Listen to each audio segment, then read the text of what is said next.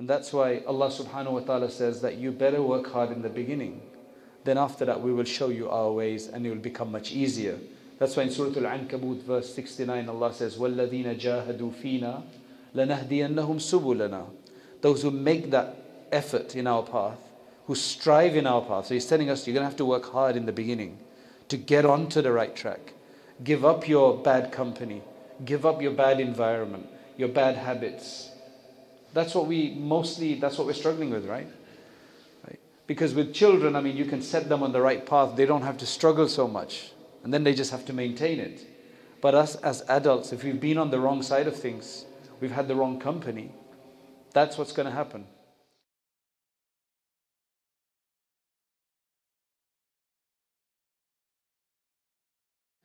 الحمد لله رب العالمين والصلاة والسلام على سيدنا محمد وعلى آله وصحبه وبارك وسلم تسليما كثيرا إلى يوم الدين أما بعد So we are on page 97 and today we're going to be covering a part of wisdom number uh, 49. This is what Ibn Ata'illah al-Iskandari rahimahullah, the author says. He says, لا يعظم الذنب عندك عظمة تصدك عن حسن الظن بالله تعالى لا يعظم لا يعظم الذنب عندك عظمة تصدك عن حسن الظن بالله تعالى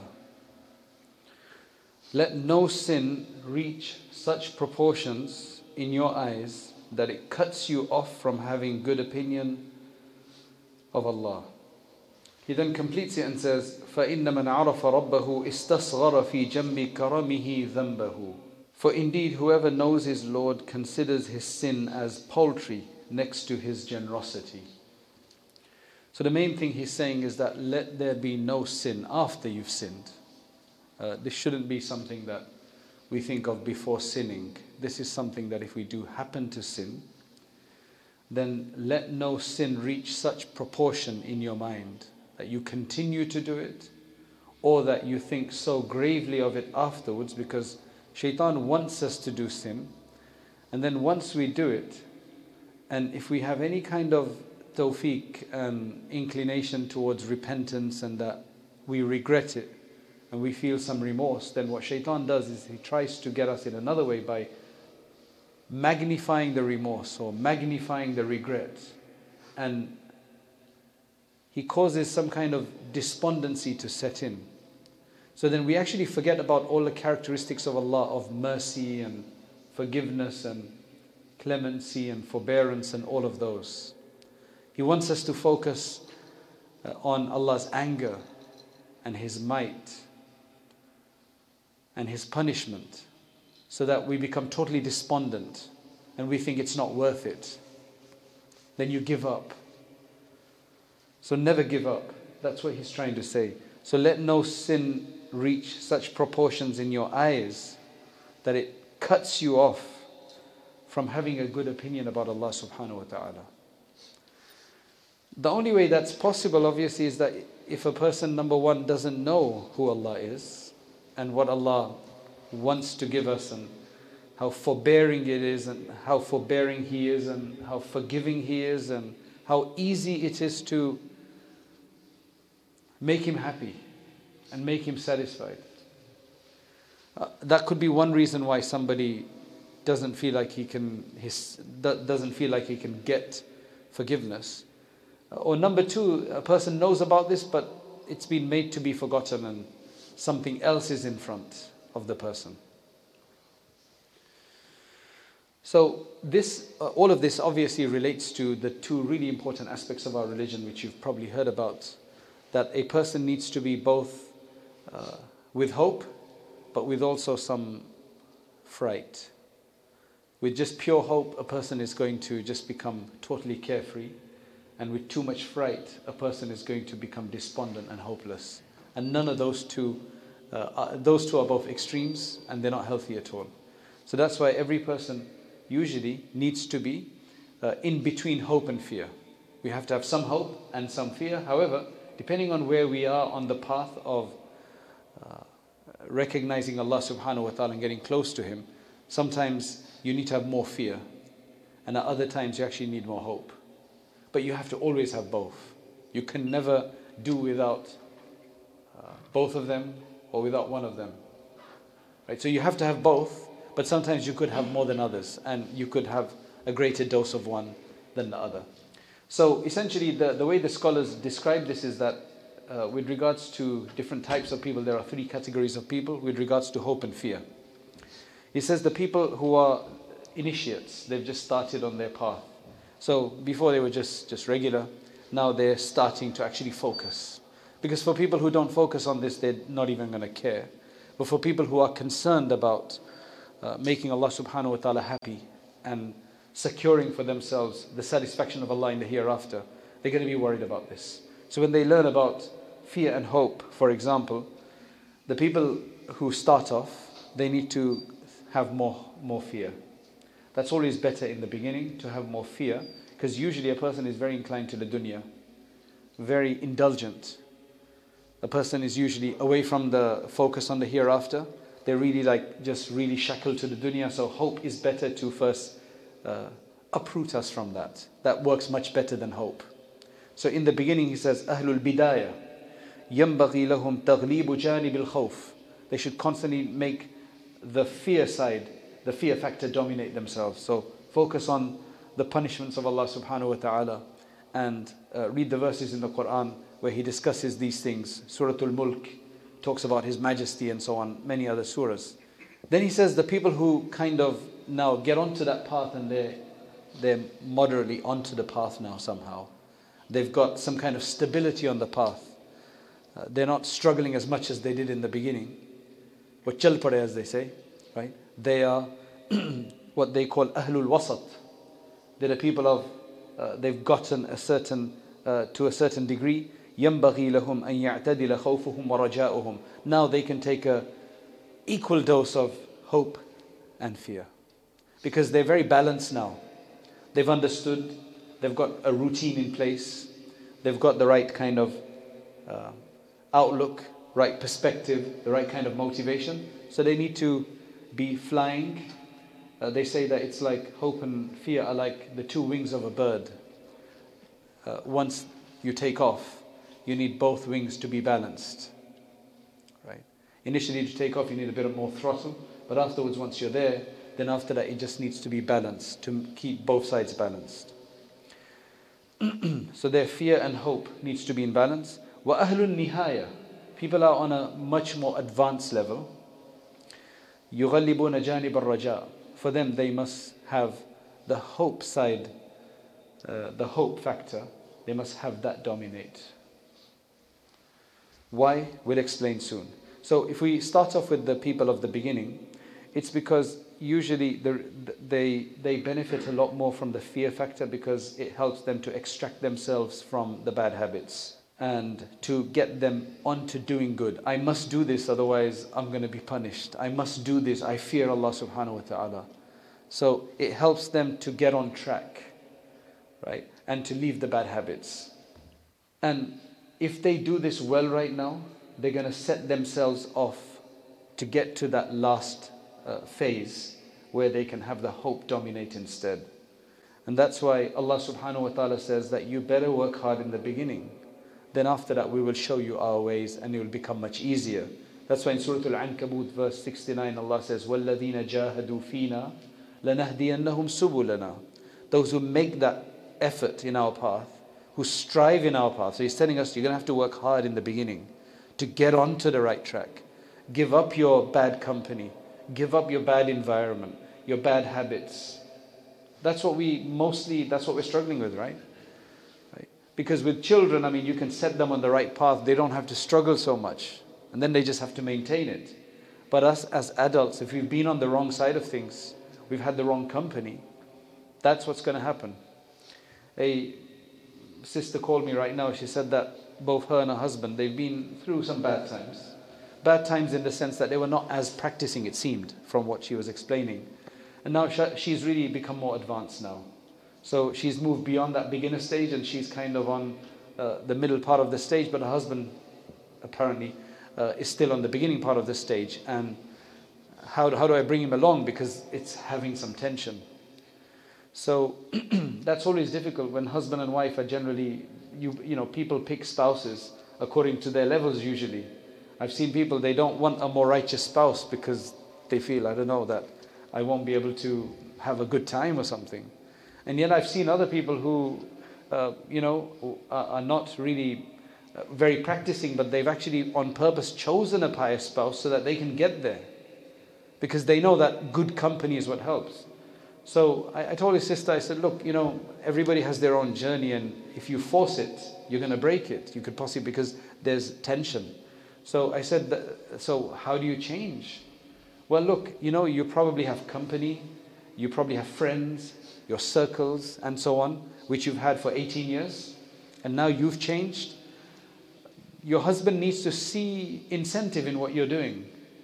He needs to see the benefit rather than being nagging. In this case, you're going to have to show the benefit. You're going to have to have a totally different strategy of showing what's good and why it's benefiting you. You may need a whole new group of uh, associates and friends that you mix with that you can see a lot of people are fearful because they don't understand how to be more practicing. They feel they're going to lose out or they're going to lose their enjoyment, lose their friends or whatever.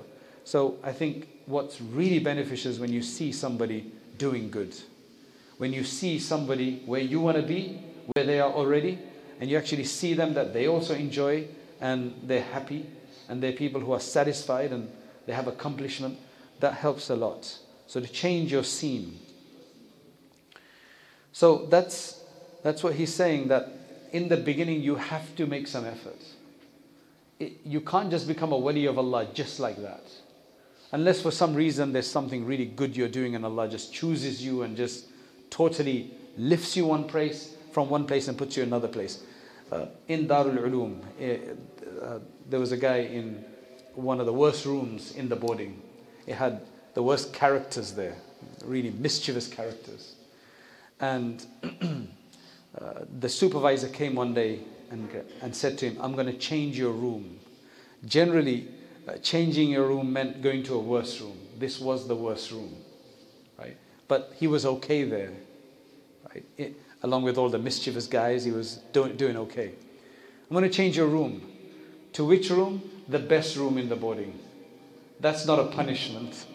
But he made it look, I mean, secretly inside he felt, oh, great, I'm going to a better room. Right? But outwardly he couldn't do that because people might make fun of him. So he protested. But that was the that, that was the change for that person. Subhanallah. That was the change for that person because when he shifted to the other room, many of the bad habits went away because a lot of bad habits come because of people around you. Unless you're so evil that you change everybody for the worst. Subhanallah. So change of atmosphere is very, very starting to sit with gathering of you know the people you want to be like is always the most helpful thing because humans we need others. We learn from others, we get support from others, we get strength, we derive strength from others. Subhanallah. So if you can't make your own surrounding, you have to find a group like that to sit with. You have to ask Allah, find me somebody, give me, an, uh, give me a companion like that. And then subhanAllah, you, you'll be surprised, you'll find somebody at work. Your colleague will be that force for you sometimes. You'll be surprised. You'll meet somebody on a bus, you'll meet your neighbor, you know, you'll hit it off with somebody in a masjid, and suddenly you'll, you'll have that. But you have to ask Allah. If you want something, ask Allah, and He will never deprive you. You really have to ask Allah and make an effort to get it. So, as Allah says, those who make an effort and strive in our path, we will guide them to our pathways. We will guide them to our roads. No, no, doubt about that. Right, the people of the middle path, that's because by getting onto that path and changing their whole scenario and getting into doing good action, they've managed to really cleanse their inside. So they've managed to polish their heart and purified to a certain degree. So their worship now, as opposed to the guys on the beginning stages, these guys' worship comes from the heart. There's a lot more spirit and ruhaniya. There's a soul in their worship. As opposed to the people in the beginning who have to force themselves and it's a struggle. These people, they're getting something because their worship is now coming from the inside as well. They've got some in, inner fervor and sincerity in their worship. We can all decide where we are with this. So if they if they were to also keep the fear dominant, then they would start doing it out of fear again, which means they would only do it as a ritual again. You only need the fear to get you to at least ritually do the worship, even if your heart is not in there. But okay, I'm going to do my salat. I don't want to burn in hell, that's why. Somebody told me, he says, that's what I used to do it for. Like, I just didn't want hellfire, that's all. That's why I used to at least put down a few rakats, right? So I'm putting the form out. Now, the people in the middle who are beyond the form now, they've got some heartfelt fervor in it, some ruhaniyat in it. If they're going to focus on the fear, it's going to go back to just being a ritual. Whereas al-matlubu minhum ibadatul bawatin ala raja'i al-wusuli wa. Their focus now is actually what is uh, their objective is worshipping fully outside and from their heart so that they can reach Allah. Their objective is now I'm doing our love for Allah. They've gotten to that level of doing something for the sake of reaching Allah subhanahu wa ta'ala and fearing that I'm going to be away from Allah. They don't care about hellfire as much anymore. Their focus is I don't want to be cut from Allah. I don't want to be the one that is not the one who does not receive the special attention of Allah subhanahu wa ta'ala. This is too enjoyable. I can't, I can't give up these perks. So that's why for them, khawf and raja, fear and hope, they're both the same. They work with both of them, just a bit of it uh, each, and it works. Now, those people who have now reached, this is something that may be difficult for us because you need the experience for this. But for them, they've reached such a stage that they're just thinking about Allah all the time. They don't think of themselves much anymore. They're doing their worldly deeds or whatever, but Allah is everywhere for them in the sense that they're always thinking about Allah. Wherever they are, they do everything for Allah. They don't notice anything but Allah subhanahu wa ta'ala. So they're just seeing Allah's actions. They're just viewing everything as Allah's made me do this. Allah's letting me do this. Allah's allowed me to do this. So whenever they do something, it's Allah making me do this. It's so present in their heart. For example, to give you an idea, if you're hungry, right, you know that it's only Allah that can, sati- uh, that can provide satiation. Because sometimes you eat and you still don't feel hungry. You still need to keep eating and eating until you've overdone yourself and you become sick. But many of us, most of us, when we're actually eating that food, we're going to think the food is benefiting us. Whereas it's actually Allah who's creating the satisfaction, not the food. Some people are going to think, no, man, it is the food, man. What's wrong with you? Because every time I eat food, I feel satisfied. Yes, that's what we see. But it's really Allah subhanahu wa ta'ala who makes us satisfied. That's really what it is. These people think about that. We might believe in it, but we don't actually think about it when we're going to take a paracetamol. We actually think in a paracetamol is going to get rid of my headache. But these people, if they did take a paracetamol, they're going to think it's Allah who's going to get rid of my headache. But I'm just using this as a means because Allah told us to use means. So these people, they're at that level where it's everything's Allah for them. Right? He, they just witnessing Allah's actions everywhere. So for them, they're just moving along. They're just moving along according to Allah subhanahu wa ta'ala's decree. If it's a, a, good deed that they end up that they do, they thank Allah subhanahu wa ta'ala. And they see in this a gift of Allah. Whenever they do any good deed, which is if it's constant, this is a gift of Allah. This is a gift of Allah. Alhamdulillah, Alhamdulillah. Constantly thanking Allah subhanahu wa ta'ala.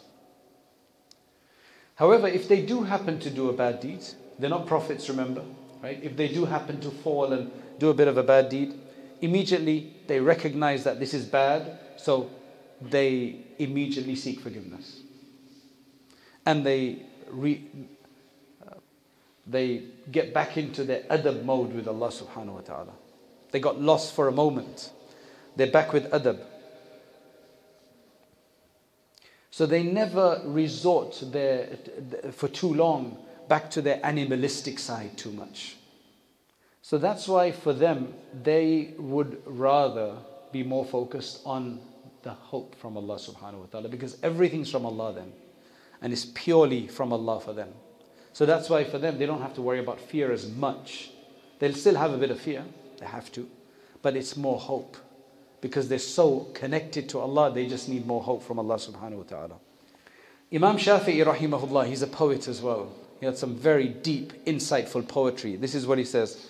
فلما قسى قلبي وضاقت مذاهبي جعلت الرجا مني لعفوك سلما When my heart became hard and my options became restricted, be, uh, probably went through some experience in life. He says, Then I designated hope. I designated hope in your forgiveness as my staircase. That hope I could use as an escalator to get to your forgiveness. تعاظمني ذنبي فما قرنته بعفوك ربي كان عفوك أعظما He says, My sin was massive in my sight. It was magnified in my sight. However, when I compared it to your forgiveness and your pardon, the pardoning of my Lord, then I found your pardon to be much greater than my sin. See, he's a person who recognizes Allah, so he can look at that and balance himself. فما زلت ذا جود وفضل ومنة تجود وتعفو منة وتكرما because you are the one of immense generosity and grace and bounties. You are generous, you are forgiving as a gift and as honor. فيا ليت شعري هل أصير لجنة أهنى وإما للسعير فأندما So he says, I don't know. I don't know what you know, I, I don't know what my situation is. Am I going to go and move on to a, a garden for which, in which I'll be greeted? Or is it going to be to the blaze? And then I would be, I would be very regretful. Surah Al-Zumar, verse 53.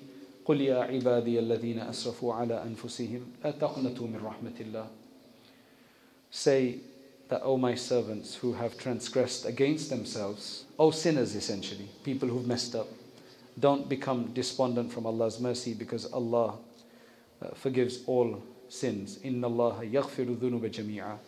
Innahu huwal ghafurur rahim because He is the most forgiving and the most merciful one. He tells us at this point to think of the story of the 99 people, the guy who killed 99 people. It's an interesting story. He kills 99 people. He goes to he goes to this worshipper, not a scholar, a worshipper. A very devoted worshipper. What do you what do you think? 99 people I've killed. Any kind of hope for me? He says, How can there be hope for you? You killed 99 people. Come on, like what kind of hope is there gonna be for you? So then he said, Okay, I'll make it a hundred, and he made it a hundred. He killed this guy as well. I don't know, maybe Allah wanted to give him shahadat or something. I don't know. But uh, from his perspective, that was that. Then he comes to an alim, finds an alim, a scholar who knows Allah, knows Allah's attributes. He asks him and he says, So that person says, Who, who can come between you and tawbah? Nobody. You have direct access to Allah subhanahu wa ta'ala. But for that, you're going to have to change company. Company is very important to change. You can't, you can't straighten yourself if you're going to keep in the bad company. It's just not going to happen. It's too powerful. Unless you're the influence and you change everybody. Go to such and such a place and there's good people there, you can worship Allah subhanahu wa ta'ala with them. And stay with them until you die. So as he's on the way, he's only halfway through. He's actually still closer to the place he was leaving. And then he dies. So now the angels are arguing, the good angels and the angels that take bad people, like, I'm taking him, I'm taking him. So they said, okay, fine, uh, let's measure the distance from where he was going and to where he's going, whichever one's shorter. So Allah has everything in His hand. This is where Allah subhanAllah, likes that act, so then He changes everything for you. So, what He said to the land that He was going from, you just increase a bit. Sorry, you short, uh, yeah, you increase a bit. And the other land, He said, you decrease a bit, contract yourself. So, when they measured, He was actually closer to the destination, so they took Him to paradise. اللهم صل على سيدنا محمد Sheikh Abu al-Abbas al-Mursi, uh, another great scholar, he's actually one of the grand sheikhs of Ibn Ata'illah al-Iskandari. He says, العامة إذا خوفوا خافوا When the regular people in the beginning, you know, when they're given fear, they generally do become fearful. You give them a bad story, they will become fearful usually. وإذا رجوا رجوا But when they're given hope, they also get hope. والخاصة متى خوفوا رجوا ومتى رجوا خافوا whereas the elect people the very special people who have uh, advanced they're people who if they if they become fearful they get hope and when they get hope they get fear because they know when to do that you can never be without fear you can never get to a stage where there's no fear there's always going to have to be fear that I don't become complacent so uh, in order to summarize this um, he says that the common people, the normal people who are initiates and beginners, they they're usually always dealing with the apparent meaning of the ahkam.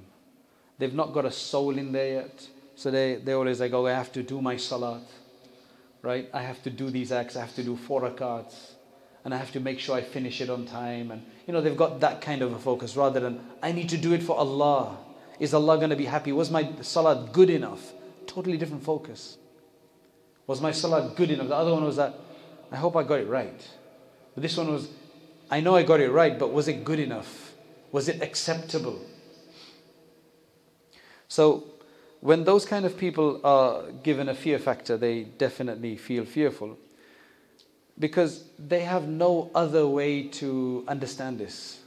They, they can't look at they don't know Allah subhanahu wa ta'ala enough to be able to use anything else to move themselves along. The fear works best for them.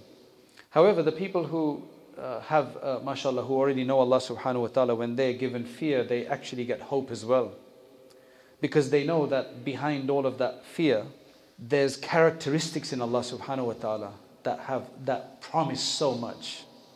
They never forget those. They know the Allah subhanahu wa ta'ala's rahmah and His mercy in the verses. So that's why they try to focus on pleasing Allah.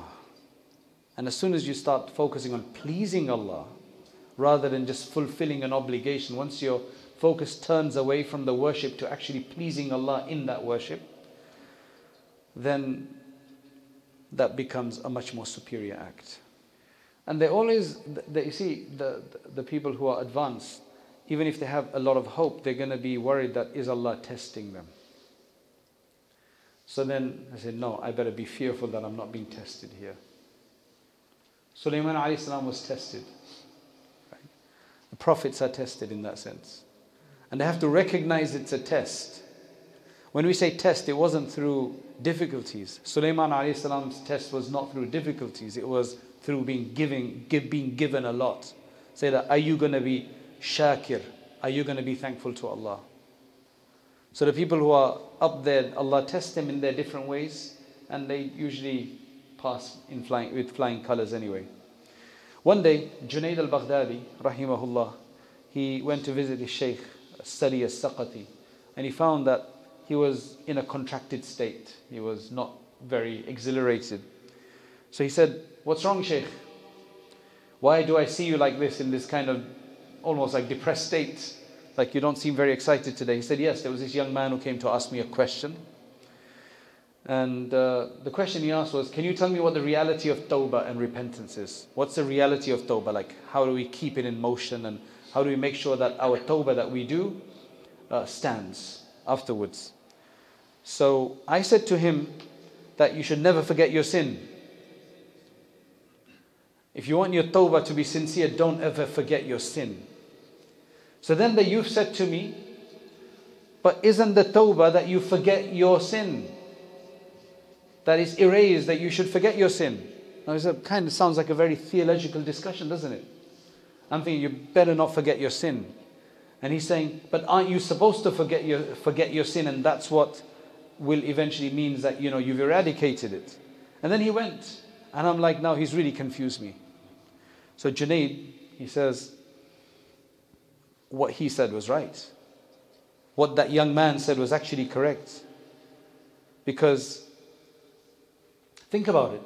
If I'm in a disobedient state, and then I manage to get out of that disobedient state, and now my heart is pure about something. So imagine I had a bad thought about somebody, and now Allah Ta'ala has purified that. If I start feeling bad again in that state of cleanliness, I'm going to mess it up again. So he's actually right. You shouldn't be focused on your sins anymore. But you should be fearful of doing them again, but you shouldn't be focused on that. So you see different perspectives. So what the teacher was looking at, Sari as-Saqati was thinking about people in their beginning state, but maybe that young man was actually in a very advanced state. So he was looking at it differently. So, uh, inshallah, we will continue the rest of it later because he says, For indeed, whoever knows his Lord will consider the sin that he's already completed to be very insignificant next to his generosity. Inshallah, we'll look at that next time. But we ask Allah subhanahu wa ta'ala to move us from beyond the beginning so that our worships have a soul too, and we're not doing it just to fulfill the ritual. May Allah subhanahu wa ta'ala make us those kind of people with a balance, khawf and raja, fear and hope, and may Allah make it easy for us. اللهم أنت السلام ومنك السلام تبارك يا ذا الجلال والإكرام اللهم يا حي يا قيوم برحمتك نستغيث اللهم يا حنان يا منان لا إله إلا أنت سبحانك إنا كنا من الظالمين جزا الله عنا محمدا ما هو أهله Allah have mercy on us Allah we ask for your special attention. We ask for your generosity. We ask for your bounties. Oh Allah we ask for your forgiveness. Forgive us our misdeeds our wrongs. Forgive us our negligences. Oh Allah forgive us our laziness. Oh Allah forgive us for our sins and transgressions. O Allah, forgive us and purify us. O Allah, purify us. O Allah, we have nobody else we can turn to, only you can we turn to. And O Allah, we know that you're the merciful Lord, you're the generous Lord, you're the benevolent Lord. Ya Allah, we know that you're just looking for an excuse. O Allah, our worships aren't up to standard, our offerings are not complete. O Allah, we are embarrassed with what we do, but O Allah, move us from the beginning stages to the more advanced stages. O oh Allah, allow our worships to be filled with the soul that is required, with the love that is required, with the attention and the focus that is required. O oh Allah, do not let our worships be thrown back on our forehead and in a rejected state. O oh Allah, make them accepted ones. O Allah, allow us to love you, and O Allah, we ask that you, you love us. O oh Allah, grant us your love and the love of those people who will benefit us in your cause. O oh Allah, grant us good company. Remove us from bad company and bad friends and bad habits and bad attitudes, bad behavior and bad conduct. O oh Allah, we ask that you do not allow us to leave here without being changed and without being more connected to you than when we came here. O oh Allah, allow your mercies, your mercies and your forgiveness to envelope us. O oh Allah, purify us, especially from those sins that have been part of our life for a very long time, and those sins that, ha- that are part of our life and we don't even consider them sin- sins anymore. O oh Allah, grant us the strength to turn towards you. O Allah, grant us halawat al-iman and the sweetness of faith. O Allah, so that it becomes easier for us Oh Allah, we wake up in the morning and we have good intentions, but oh Allah, we fail by the evening. And likewise, in the evening, sometimes we have a good intention, but by the morning we have failed. Oh Allah, protect us from all the calamities and all the evil that you have created out there. Protect us from the fitnas and the challenges that are out there. Oh Allah, the, not just the misdeeds, but the misunderstandings, the misconceptions. Oh Allah, and the wrong ideas that are out there. Oh Allah, protect us, protect the entire Muslim community, Protect all the Muslim countries. O Allah, allow them to do that which is right and allow them to do which is correct. Protect us and our progenies and children until the day of judgment. O Allah, bless everybody here and everybody that is listening. O Allah, accept from all of us. And O Allah, make us of those who are advanced in their faith and who are steadfast on their faith. And O Allah, accept from us. Subhana rabbika رب العزة عما يصفون وسلام على المرسلين والحمد لله رب العالمين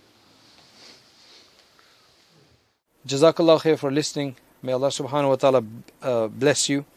And if you're finding this useful, you know, um, uh, as they say, do that like button and subscribe button and forward it on to others. Jazakallah khairan. Assalamu alaikum wa rahmatullahi wa barakatuh.